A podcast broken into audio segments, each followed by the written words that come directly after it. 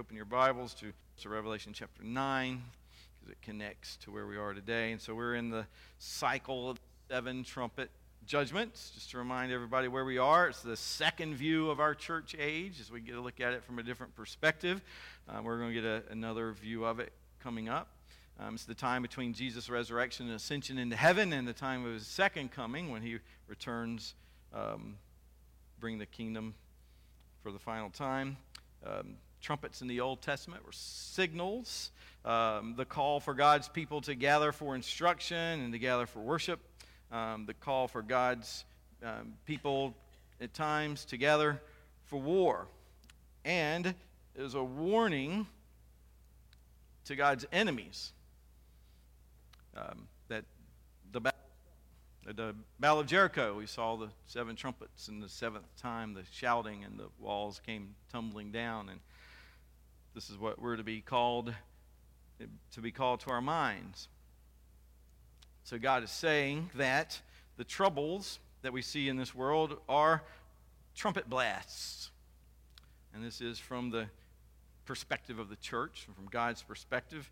For Christ's church is always at the center of God's work on the earth, and as the church is always centered around God, who is at the center of all things. So the trials and tribulations this world experiences are calls to the world to repent of their idolatries, wars, their sins, and evil. But as we see at the end of the sixth trumpet, as we see in Revelation chapter 9, they do not respond ever the ungodly to these things. Now, one of the things to keep in mind as we see Revelation is people do convert.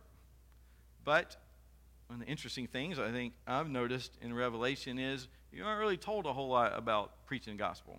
You're not really told a whole lot about converting those people. Um, the Revelation is seeing from an eternal perspective the church and those outside the church. And that's a set people. We don't know who they are. Our call, our commissions to go to all the world preaching the gospel. And then when the elect hear the gospel, it sometimes immediately works, sometimes seeds are planted, long time, and then there's a conversion. God's people will be saved. God sent his son into the world to save the church. Revelation chapter 9, what we see is though the judgments,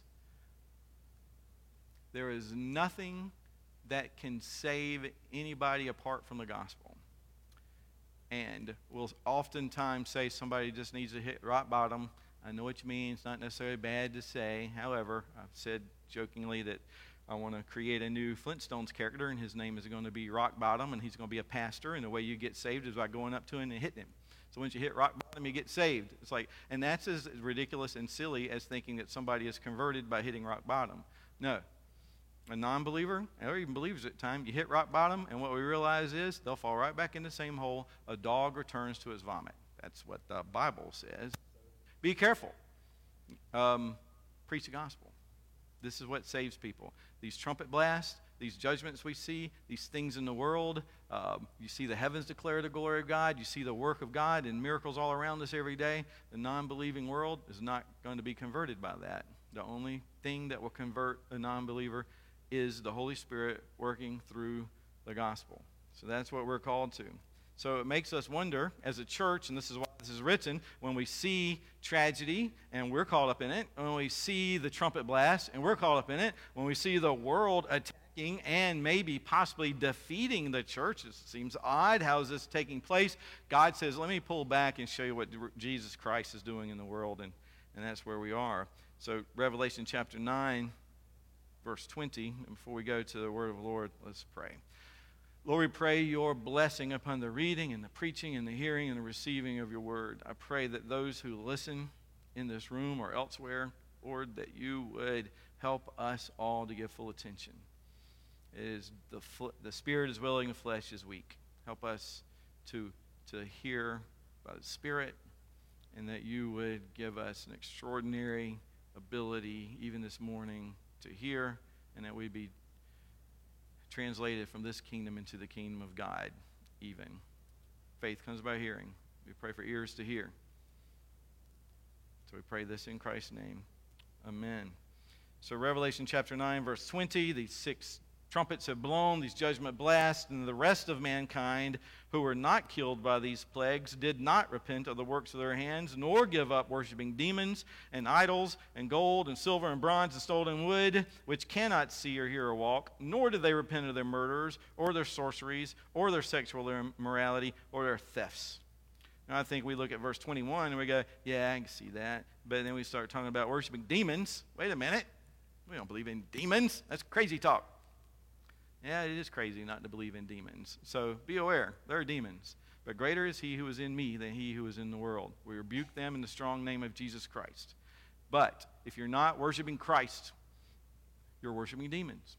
There's no two ways about it. Everyone worships. But they did not repent. And that's where we are. So then you go to Revelation chapter 10, verses 5 through 7. Again, we're waiting for the seventh trumpet to sound, the end of the world. 10:5 And the angel whom I saw standing on the sea and on the land raised his right hand to heaven and swore by him who lives forever and ever, who created heaven and what is in it, the earth and what is in it, and the sea and what is in it, that there would be no more delay, but that in the days of the trumpet call to be sounded by the seventh angel, the mystery of God would be fulfilled, just as he had announced to his servants the prophets. The mystery of God. And the mystery of God is the gospel of Jesus Christ, preaching of the gospel of the kingdom of God. Uh, marriage is called, uh, let me tell you, a mystery. It represents Christ in the church, with Jesus Christ as the head and, and the wife as the bride. Um, and we're told that husbands are to love their wives as Christ loved the church and gave himself up for her to present to himself a bride without blemish or wrinkle or, or any such thing. And so, this mystery, this gospel preaching, the, the, the thing that Paul said if the, if, God, if the dead are not raised, then we are to be a people most pitied. And so, what we're going to see with the seventh trumpet is God says, preview. We're going to jump forward to the seventh trumpet. And we go to Revelation 11 and the bulletin says 15 because we preached 14 last time, but 14 is the tie in. So, Revelation 11, 14, the second woe has passed. Behold, the third woe is soon to come. Now, you look at this, and if you keep it up with us, those first two woes are like, whoa. It's like, it's just like, you know, woe is me. A woe is like, that's a terrible thing that, that happens. Um, we don't use that word so much anymore, these, um, but we might say something woefully was sung or something like that. But that kind of woe, it just means this is a, a terrible, terrible thing that's coming. And now there is a third that is soon to come, and then it's revealed, and this is what we see. Then the seventh angel blew his trumpet. And there were loud voices in heaven saying, the kingdom of the world has become the kingdom of our Lord and of his Christ, and he shall reign forever and ever. And the 24 elders who sit on the thrones before God fell on their faces and worshiped God, saying, We give thanks to you, Lord God Almighty, who is and who was, for you have taken your great power and begun to reign. The nations raged, but your wrath came, and the time for the dead to be judged, and for rewarding your saints, the prophets and the saints, and those who fear your name, both great and small, and for destroying the destroyers of the earth. Then God's temple in heaven was opened, and the ark of his covenant was seen within his temple. There were flashes of lightning, rumblings, peals of thunder, an earthquake, and heavy hail. The word of the Lord.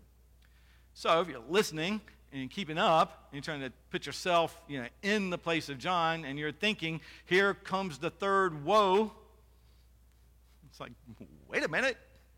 This is glorious. This is not a woe. And the only thing that seems to be woeful is this little tiny thing that's stuck in here that the nations raised, but your wrath came, in the time for the dead to be judged. But then there's a rewarding of the saints and all these things. What's the woe? And it's simply because we don't. This is the, the scroll that was sweet in the mouth and bitter in the stomach. This is the woe for the nations because what is going to happen for those who not go into heaven is hell. A terrible woe that will never cease, that will never end, and will be full of justice before a holy God. It will not be more than ought to be. It won't be more horrific than it ought to be. It won't be more painful than it ought to be. And so we might sit there in our pews and go, it's good to know. I thought hell was going to be pretty bad. No, you have no idea how bad hell's going to be. Whatever you think it is, is worse. The closest analogy the Bible comes to to give us that is a lake of fire. It's pretty bad. But even that is just an image of what it will really be. It's just a sign pointing to what the reality would be. But it'll be right, and that's how bad sin is. And that's our problem. We don't understand the difference between the holiness of God and the sinfulness of sin. We just don't understand how bad it was when Adam took that bite. We don't get it. He, he sided with Satan, the murderer from the beginning. Satan, Adam joined that team. He rebelled against the holy and beautiful God that had given him everything and given him life and only told him one thing Don't eat from the tree of the knowledge of good and evil, from the tree of life you may eat freely, but do not eat from that tree. And he listened to his wife and he did it. And plummeted the entire human race into sin. Satan knew this would happen. Angels weren't created like this, people were created in this way so that those who, as the Catechism says, those who descend from Adam by ordinary generation fell with him and in him and in his first sin. And now we, having this original sin within us, we actually have all of these sins that proceed out of our nature so that we just don't sin. We aren't just sinners because we sin, but we sin because we're sinners. And we don't, part of our sin is not recognizing how sinful sin is, the exceedingly heinousness sinfulness, dirtiness. I mean, think of whatever you can think of as being one of the most horrific things anybody can possibly do, and you get close to maybe thinking of how God maybe sees one of the least of the little sins that we think of. And so the fact that God had to send his son to die for us in order to redeem us indicates how bad sin is. If it wasn't that bad, then it wouldn't take so much. But it took that much. So when we see this last and final woe for the church, this is vindication. For the church, this is glorious hope. But for those who are outside of Christ, the third and final woe that, that lasts. And so our call to the world is still repent. And what we mean by that is not reform your life, try to quit sinning, yeah, try to do better. It means turn from your idols. Turn from the wickedness of this world. Turn from whatever it is that has, is blinding you, whatever has captured your gaze. Turn from it. See, I mean, uh, Art, Tolkien does this in Lord of the Rings. The ring just grabs your, get. You can't, it's hard snap out of it. Um, and he's trying to say this is what sin is. You had to turn from that and turn to Christ. And when you turn to Christ, you recognize the mercy and grace in Christ Jesus. And so that's what we're looking at. The final judgment has sounded. Seventh trumpet. That's it. It's the end of it. End of the world. And so for us today, when is the final trumpet going to blow? When will this be?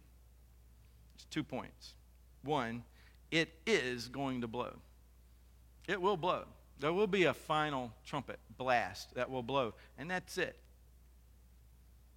Today is time of grace. Today is time of hope. The ark is open. But there will be a day when God closes that door, and that's it. And the day, if the Lord should tarry, the day that you die. That's it. Time's up. As Hebrews says, it's appointed a man once to die, and after that, judgment. So, why the emphasis on the end of the world? If we're all going to die, why don't we just talk about the end of that? Because everything will be set right. Because there will be a time when God says, That's it, that's enough. And why does He wait so long? Because people are still being born, people are still being saved. The, the wheat, the harvest is yet to come to its completion. The number of the martyrs, as we're told in Revelation, has not yet been complete. So as long as there is life, there is hope, but that will come to an end. There's no escaping the final day, there's no escaping death. So the trumpet will blow.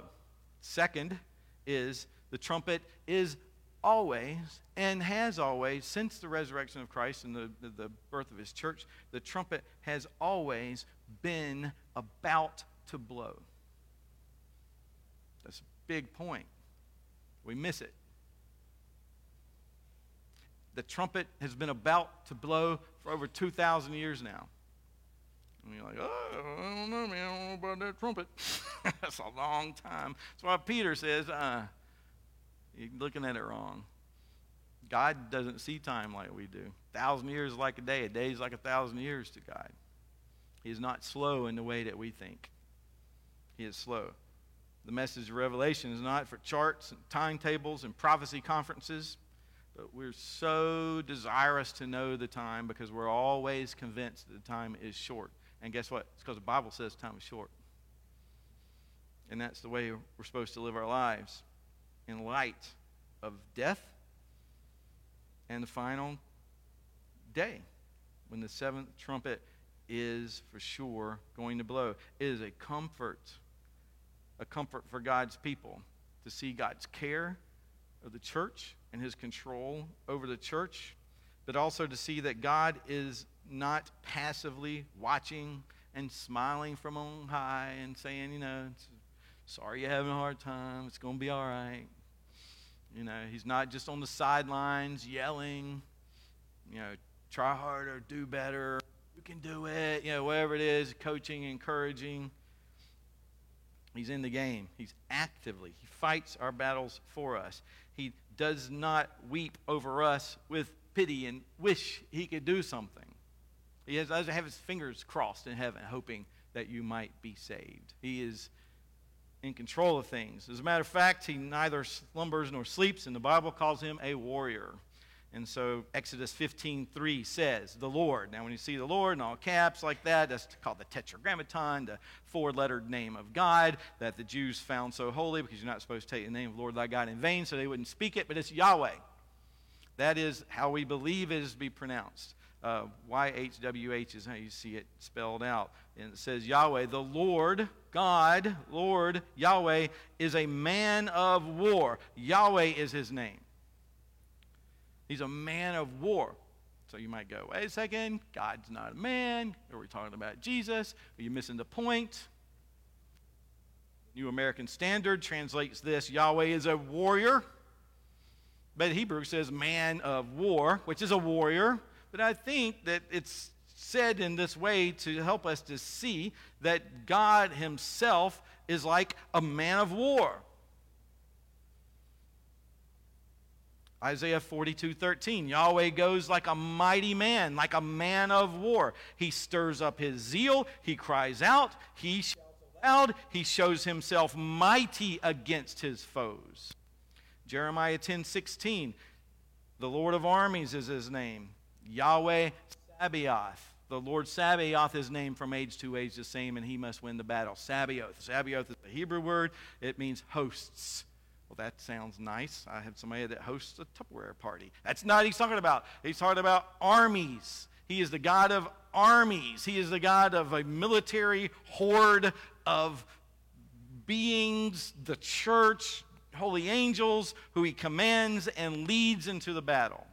So when we see pulled back the spiritual warfare taking place, and we might see a faithful saint who is on his or her knees in tears or in yeah, it, it, looks like the battle's not going too well, and what you would see is God Himself fighting back and not with you know think about god being the warrior. We don't think angels against other angels like oh, this is a classic battle of the yin and yang and it balances out. No. The opposite of god is not satan. God is almighty. And so if he fights your battles, then nobody can stand before you. So the battles that we battle are for our good and for his glory. But he is not on the sidelines watching. God is fighting for his church. The trumpets are sounding, and we are called to be prepared. Not to give up hope, to maintain the faith, to continue the mission, to make disciples of all nations, teaching and being taught to observe all that Jesus commands. Revelation shows us the character of God and the status of the church and the strategies of Satan. As I've said, many people keep asking me, and I'm sure other people, you know, is this the mark of the beast? Is, is that the mark of the beast? You know, I, don't want to do that because that might be the mark of the beast. Well, be aware that the mark of the beast is the worship of Satan. You're not going to go to, to heaven. You're worshiping Jesus. You're trusting Him for your salvation. Uh oh, you got that tattoo. Uh oh, you took that vaccine. Uh oh, you, you used the UPC code. That was the mark of the beast. Sorry, off to hell forever. Because that's what the Bible says happens to those who take the mark of the beast. You go to hell forever. So, guess what? Believer, it, it obviously is not that physical, visible mark. It's not the mark of the beast. However, there are things that are characteristic of the beast. There are things that demonically inspired tyrannical governments may do that, like, okay, that's not of God, that's of demonic power and influence. So be aware of those things. The mark of the beast is the worship of Satan, and those who are sealed by God are protected from these things. But we're told to be aware as we hear the trumpet sounding. And granted, they do seem louder today than they have for a while. So the other question or comment is you know, this must be the end of the world. This has to be it. We're almost there. And I would ask, well, why? Why do you think this is it? Well, one thing would be, you know, because we're so powerful. Look what we can do. I mean, some people, we can destroy the world five times over. We have the ability to know everything about everybody. I mean, that's almost, that's pretty much literally correct. it's just, you know, we're so powerful and so strong. Never been this powerful and strong. One world government, very easy. They're working on it, you know. Be careful of Build Back Better. Be careful about a government that says, Vote for me, I'll set you free. I will provide for you. Believe me, believe me, believe me. Don't trust the government. It's something I grew up believing. Be careful of those things you trust in. Trust in Lord thy God. So it's got to be the end of the world because everything's getting so bad and, and, we're so powerful. But it sounds like the people building the Tower of Babel, we're building this up. We're going to make a name for ourselves. We're going to reach up to God, touch God. What's God's response? Let me go down there and see what they're It's just like, you know, it's, it's mocking them in the Bible. They're, they're building this temple to go to God, and he's like, I got to go down there and see what they're doing. You know, the audacity of them to think they're going to reach up to me. And what does he do? He sends a whole bunch of, I mean, it's everywhere in the world. They're all gathered together, not spreading out like they're supposed to. What's he do? He confuses their language. Simple little thing. All of a sudden, they're looking at each other. What? And so, you know, what do you do? So you find people that you can understand, you group together with them. Oh, I hear them, I group together. Language is a strange thing. It connects. And that's what he confuses, is their language. So what would God have to do today? Get rid of electricity. make, make gas a little scarce. I mean, it doesn't take much to throw the world into chaos. Why do we think this is the end of the world? Because it has to be. Well, all right, I had a, I have a thing on Facebook. So there's Facebook, there's groups, and one of the groups is like free or very inexpensive digital Christian theology books. So I was like, okay, and one of them that just came up was Augustine's, um, St. Augustine's City of God. I'm like, oh, good, that, that's free. I need to be reading that. This is something we ought to all be reading, and I get it. That's a thousand pages. According to my calculations on my little Kindle, that's going to take me 36 hours to read. I'll report back in the year 2028 when I finish reading this. But I started reading it. It's amazing. It is a really good book. Augustine who became a believer and was baptized in AD, the year of our Lord 386. Okay? The year 386. You got that? Not 1386, 386. This is the year he became a believer. He is a theologian and the bishop of Hippo Regius, and he it's in the Roman North Africa. So it's North Africa controlled by Rome. Well, guess what? Rome gets sacked, gets defeated.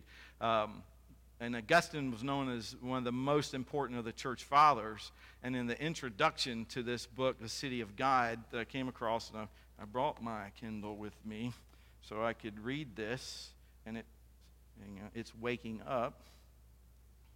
Maybe the internet is down. Oh my goodness, that would throw us all into to chaos. So this is the, an introduction to this particular book. After more than 1,100 years of steady and triumphant progress, 1,100 years of steady and triumphant progress, Rome has been taken and sacked it is difficult for us to appreciate, impossible to overestimate the shock which was thus communicated from center to circumference of the whole known world. It was generally believed, not only by the heathen, but also by many of the most liberal minded Christians, that the destruction of Rome would be the prelude to the destruction of the world. 386. This is it. End of the world oh my goodness, time machine, and you go back, what year are you from? 2021? Yeah, right. You might as well be saying the year goes in and six. You know, 2021. And then we could prove it. I got every book ever been written could much fit on this. I got a. They, would they, you're a witch. I'd be burned at the stake for showing up with glasses. I don't know. I mean, there's no way. 386 obviously because of the destruction and fall of Rome. It's the end of the world. Don't be so quick to declare the end of the world because the technological terror we've created of this world seems to be such that um, it can't stand. It, we could go for another few thousand years. We just don't know. But the seventh trumpet is about to blast. That's what God tells us. Don't ever think that it's not. Live in light of eternity. So, were these guys in 386, were they wrong? And we saw, apparently. But they were not wrong to suspect it. Rome was destroyed, but the world kept turning. Revelation is written for the church, as we see things growing darker and darker, as Satan, the prince of the power of the world, the ruler of this world, seems to be winning, be aware that he most certainly is not. The gates of death, hell, Sheol shall not prevail against the church, but the trumpets are sounding. It's, it's like an alarm clock. It's time to wake up. Stop hitting snooze. I know the bed's comfortable. I know the blankets are warm, especially as it gets colder outside. But beware, you may fall back to sleep, and then what good? So, okay, okay, okay, I'm awake. Now what? Now what? Well, it's your first time waking up. Go serve the Lord. Join a good church. Get in the Bible. Pray. Be encouraged. Figure out all this stuff. Believe, follow, tell others about the gospel. Be faithful. Trust Him. Meditate on His word. Glorify God in all that you do. And do that to do that, you have to know Him. The more you know Him, the more you become like Him. Don't forsake the assembling of yourselves together. Partake of the means of grace. Now, turn with me to Philippians chapter 4. And we're told, Galatians, Ephesians, Philippians, we're told how, one of the places we're told how to live and what to do as believers. Chapter 4, Philippians 4, beginning in verse 4, starts off, rejoice. Rejoice in the Lord. Because you might say, I have nothing to rejoice. I got famine, I've got disease, I've got tyrannical government, I've got persecution, I've got death, I've got awfulness. Rejoice in the Lord. When? Always. Now, Paul's writing this from prison. I'm convinced he writes this to himself, too, to say, What am I supposed to do? Guy, what am I supposed to do? Rejoice in the Lord always. Really? Are you sure about that? Again, I say rejoice repeat it again. Let your reasonableness, and I got a little note, it says that means our gentleness. So your reasonable, your gentleness, your, your understanding, so that your reasonableness be known to everyone. The Lord's at hand. What's that mean? He's close by you, He's near. Do not be anxious about anything, but in everything, by prayer, supplication, with thanksgiving. So be thankful. It's amazing how thankfulness um, put, shines a light on resentfulness and bitterness. If you're resentful and bitter, then um, you go a downward spiral, and Satan's able to grab that, and he's able to just to say, "Watch me make much mischief with this." And that's what we see happening in the world: ungrateful, unthankful, uncaring. So let us not be that way and we're to let our requests be made known to God. And the peace of God, then, which surpasses all understanding, will guard your hearts and your minds in Christ Jesus. And finally, brothers, whatever is true, whatever is honorable, whatever is just, whatever is pure, whatever is lovely, whatever is commendable, if there's any excellence, if there's anything worthy of praise, think about these things. What you have learned and received and heard and seen in me, practice these things, and the peace of God will be with you. So you see a few things here we're supposed to think of. Pure things, just things, lovely things, commendable things, excellent things, praiseworthy things. Now you can watch the news, you can read I think they still make papers, you can read those, you can keep up on what's happening in the world, but you be careful because It is a great deception for you to get your news and information from the non believing world.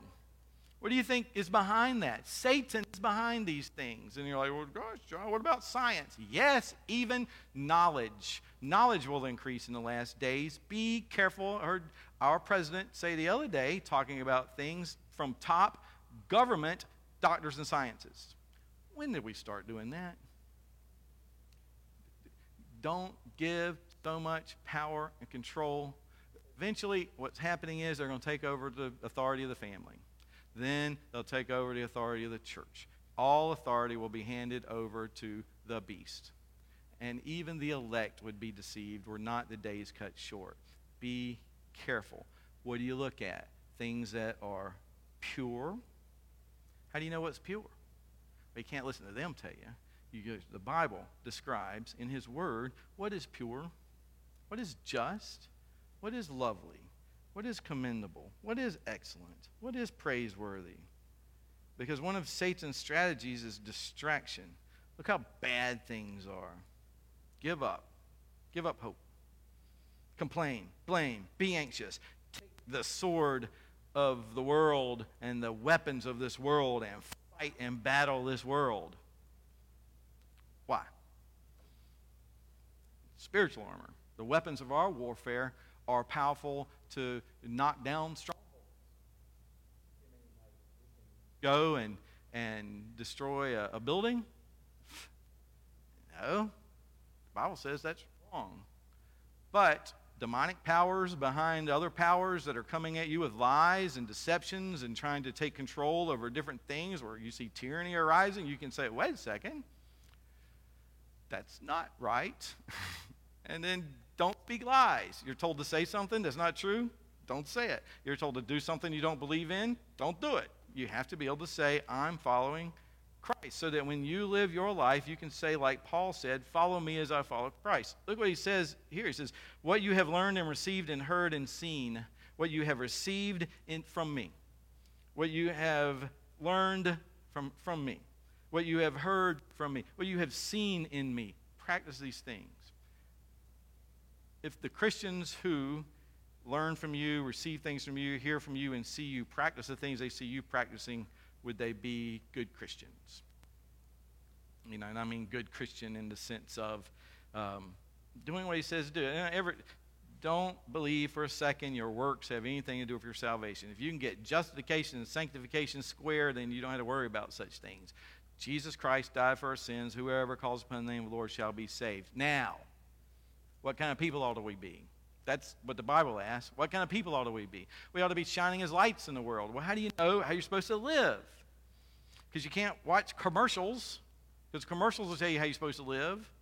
Be careful of the world when it tells you how to live. Be careful of the world when it tells you what true truth is.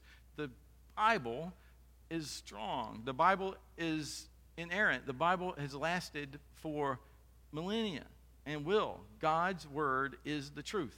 Now, be careful of those who come bearing the word. They're false prophets. They come in the name of Satan, and, but they come looking like an even Satan himself comes as an angel of light. So you had to be able to do like the Bereans. You compare scripture to scripture. You look to see if these things are true. You need to know the word of God. One of the problems we have in the church today is they listen to everything the preacher says like it's the word of God.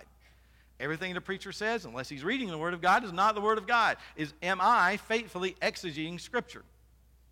And that's what we have to do. But the church has a prophetic witness in the world. That was the two witnesses that we saw at the beginning of chapter 11. And we saw that it just clearly goes back to the Old Testament, being um, uh, Josiah the priest and Zerubbabel the governor.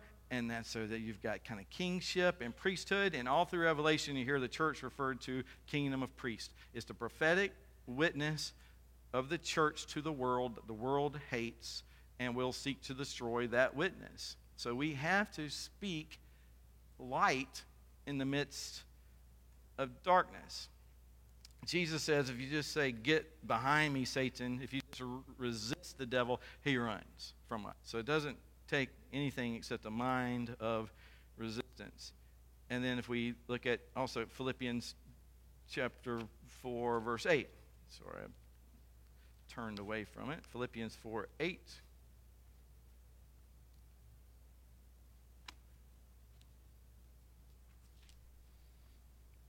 Finally, brothers, whatever is true, honorable, just, pure, lovely, commendable, anything excellent, anything worthy of praise, think about these things. In verse 9, you follow and practice these things, what you have heard, learned, and seen. And so we have to say, are we living lives like that? Paul said, Follow me as I follow Christ. We can't be like the world, which is reactionary, anxious, angry, blaming others. Are we wearing the spiritual armor because of spiritual attacks that we're, we'll be under? So that in the face of trials, whatever they may be, we have to remember God is a warrior. He is on our side, and we are on His. And Jesus said, John 12, 31, Now judgment is upon this world. Now the ruler of this world will be cast out.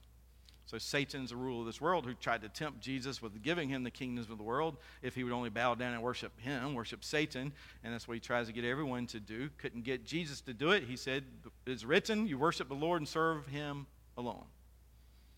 And now he has taken the world. 1 Corinthians chapter 15, real quick. 1 Corinthians chapter 15, verse 20. 1 Corinthians 15 20. But in fact, Christ has been raised from the dead, the first fruits of those who've fallen asleep. Verse 21 For as by a man came death, by a man has come also the resurrection of the dead. For as in Adam all die, so also in Christ shall all be made alive, but each in his own order. Christ, the first fruits, then at his coming, those who belong to Christ. Then comes the end. There we are, seventh trumpet. Then comes the end when he delivers the kingdom to God the Father after destroying every rule and every authority and power, for he must reign until who's reigning? Christ is reigning. Christ is reigning now, but there's going to come a time when he delivers the kingdom to the Father. Seventh trumpet. For he must reign until Christ has put all of Christ's enemies under Christ's feet.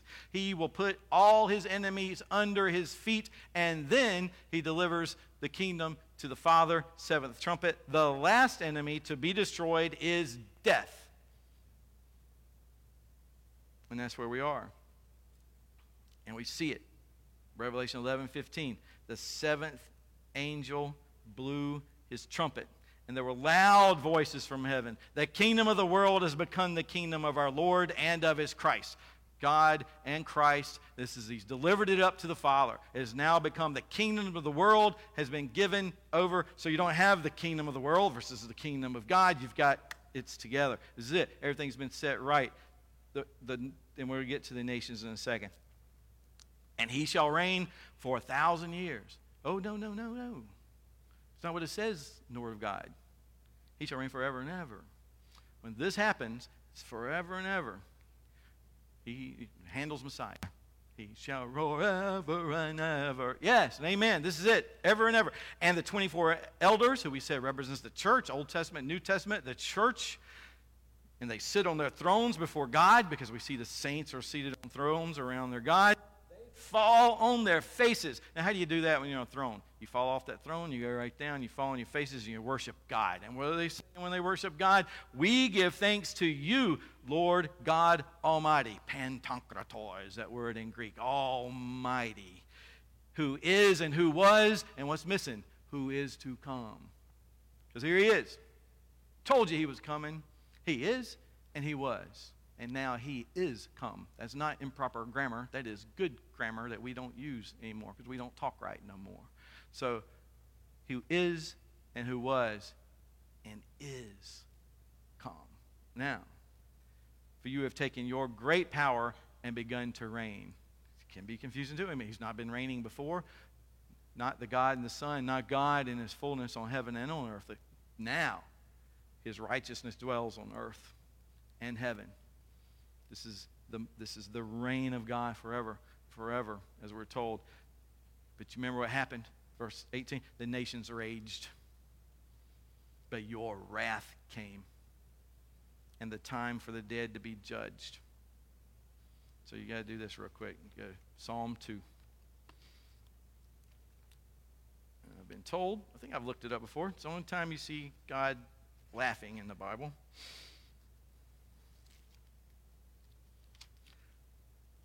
And this is where I think, you know, Psalm 2. Why do the nations rage? So that's where this is taken from. The nations rage, but your wrath came. Why do the nations rage and the peoples plot in vain? The kings of the earth set themselves, and the rulers, they take counsel together against the Lord, against Yahweh, and against his anointed. All right, so anointed in Hebrew is Messiah, Messiah. Anointed in Greek is Christos, and so the Lord and his Christ, the Lord and his Messiah. And that's what we see here in verse 15. The kingdom of the world has become the kingdom of our Lord and of his Christ. That's Psalm 2.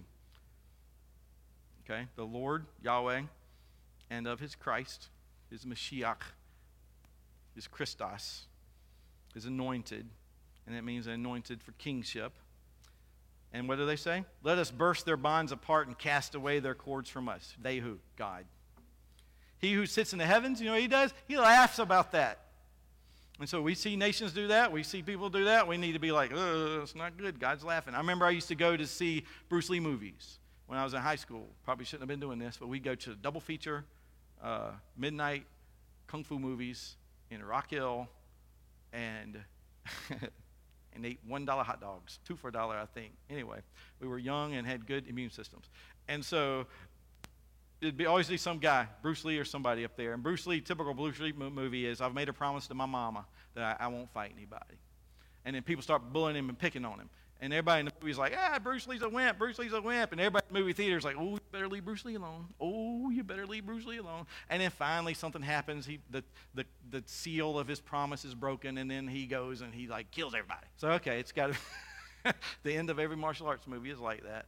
Um, but it's like that in real life here. It's like, you know, you're watching the church, everybody in the world's watching the church is like, it's, it's weak from the heavenly perspective, like, oh, you better not be messing with the church. Oh, you better not be messing with a Christian. It's just, we don't know our power because he who sits in the heavens laughs, the Lord holds them in derision. Then he will speak to them in his wrath. And this is all happening at the seventh trumpet. We see it in Revelation 11. As for me, I've set my king on Zion, my holy hill. I will tell of the decree. The Lord said to me, You are my son. Today I have begotten you. Ask of me, and I'll make the nations your heritage and the ends of the earth your possession. You shall break them with a rod of iron and dash them in pieces like a potter's vessel. Now, therefore, O kings, be wise. This is talking to kings today. Be warned, rulers of the earth. This is what the church needs to be saying to the rulers of the earth. Be warned. Be wise. Serve Yahweh with fear and rejoice with trembling, kiss the Son, kiss Christ. Honor him, lest he be angry and you perish in the way, for his wrath is quickly kindled. Blessed are all those who take refuge in him. We are to take refuge in him. And there will be in Revelation 11, 18, the second part, we see the nations rage, your wrath came, the time for the dead to be judged, but for the rewarding of your saints, the prophets and saints, for those who fear your name, both great and small. We the reward. But there's the destruction of the destroyers of the earth. Then God's temple in heaven was opened. You don't get to go into the temple. You don't get to go into the Holy of Holies, which is where the Ark of the Covenant is. Oh, there's the Ark of the Covenant. It's seen within his temple. The glory of God is revealed. What's the temple? The church. And we see this later in Revelation the bride coming down, the church coming down. It's open. The temple is open. And the Ark of His covenant. Ark of His covenant, law, grace, mercy, blood, Jesus Christ. We preach through Exodus. We see and in, uh, that the Ark of the Covenant is a sign and seal, a representation of Jesus Christ. Temple's the church, Holy of Holies, the Ark, the, the veil was his flesh, and now we're in. So the heavens are open. We see the church. We see Christ. And there are flashes of lightning, rumbles, peals of thunder, earthquake, and heavy hail. So every time we, here we are again. Couple other places in Revelation. You're going to see it again. End of the world. That's it. Why is there more stuff to come? Because we're going to look at it from another perspective. And what's coming up is the woman and the dragon and the beast and Satan. So now you're going to get to see the personalities that are involved in the demonic um, battle against the church, the, the personalities. And so that's what we have to beware of. So the main thing is are you in the kingdom? And to be in the kingdom, trust in Jesus Christ. You put your faith and trust in him. And all who come to him will by no means cast out, and you will be rewarded. So we're going to sing Joy to the World. Wait a second, that's a Christmas song. Well, is it? Um, it was not originally written or intended to be a Christian, I mean, a, um, a Christmas carol or Christmas hymn. It was um, published first in 1719 um, as a poem. Isaac Watts wrote poems based on all the Psalms from a Christian perspective, and this was one of them. Um, a hundred years later, 1836, Lowell Mason combined themes from Handel's Messiah and came up with a new tune that he called Antioch. And so, for about three years, he looked for a, the right words to add to this tune. And finally, he settles on this from, from Isaac Watts, and this is the way we sing it today as we sing Joy to the World. But it's based on Psalm 96, which is what I read as the call to worship this morning, which is um, about Jesus' reign, and that we are to be joyous, that the battle belongs to the Lord. And whatever your battle or battles, you have to remember that it belongs to the Lord. Christ defeated death and hell. Victory is sure. It is finished. And today we're bringing in the sheaves. So let's pray. Father God, we thank you for your word. We thank you for your your kingdom has come into this world through Jesus Christ. Your church is to be shining that light. We look forward to the day when that's it. But we do have a heart for those who've yet to respond to your gospel call. For the lost, we pray for, for the gospel message to go out boldly so that we would live lives focused on beauty and holy and justice and righteousness in the gospel. I pray these things in Christ's name. Amen.